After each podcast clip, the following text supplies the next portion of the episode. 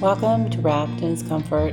I am Beth Kernan, your host. This is a place where we will come together and reflect on the promise of Nahum 1 7. The Lord is good, a refuge in times of trouble, and He cares for those who trust in Him. I am so grateful to be on a journey of faith with you. We will come together, read scripture, pray, and we will rejoice again and again in God's faithfulness to us. In today's episode of Wrapped Comfort, I want to continue to look at 1 Corinthians 13. This passage of scripture talks about love. Today, I want to tell you what love is not again. Love is not proud. Love is not boastful. It does not sing its own praises. It is not puffed up. Love doesn't strut. Love doesn't have a swelled head. Love doesn't put itself up as being important. Love has no pride. These are all different translations of 1 Corinthians 13 4, where it says, Love does not brag and is not proud or arrogant. So today I just want to encourage you and encourage myself to love humbly. We're told in the book of Philippians, Philippians is in the New Testament. We're told to be like Jesus in this way. This is what it says in Philippians chapter 2, verses 3 through 8. Don't be selfish. Don't try to impress others. Be humble, thinking of others as better than yourselves. Don't look out only for your own interest, but take an interest in others too. You must have the same attitude that Christ Jesus had. Though he was God, he did not think of equality with God as something to cling to. Instead, he gave up his divine privileges. He took the humble position of a slave and was born as a human being. When he appeared in human form, he humbled himself in obedience to God and died a criminal's death on a cross. Jesus humbly died on a cross for us. Jesus is the one who rescued us from our sinful nature so that we could be reconciled to a holy God, that we could live with Him forever in heaven. So today, I just want to encourage us to ask the Lord to help us have a humble attitude as we love one another.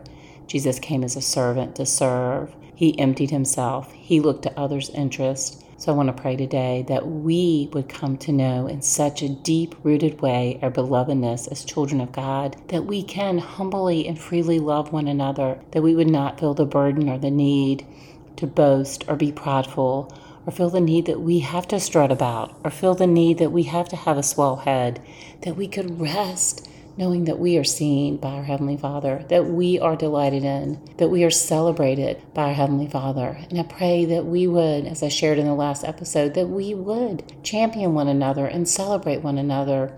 And that we would, I just want to pray today, humbly love one another. I love this passage. It's in James 4, which is also in the New Testament. James 4, verse 10 says, Humble yourselves before the Lord, and he will lift you up in honor.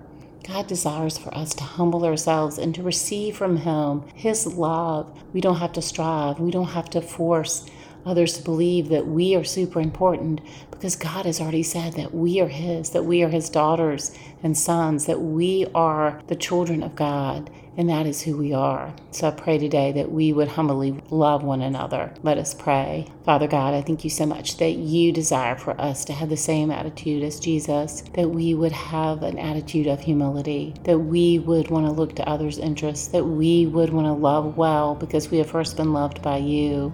Father, I thank you that you see us. I thank you, you know every detail of our lives, that you knitted us together, that you know us better than anyone.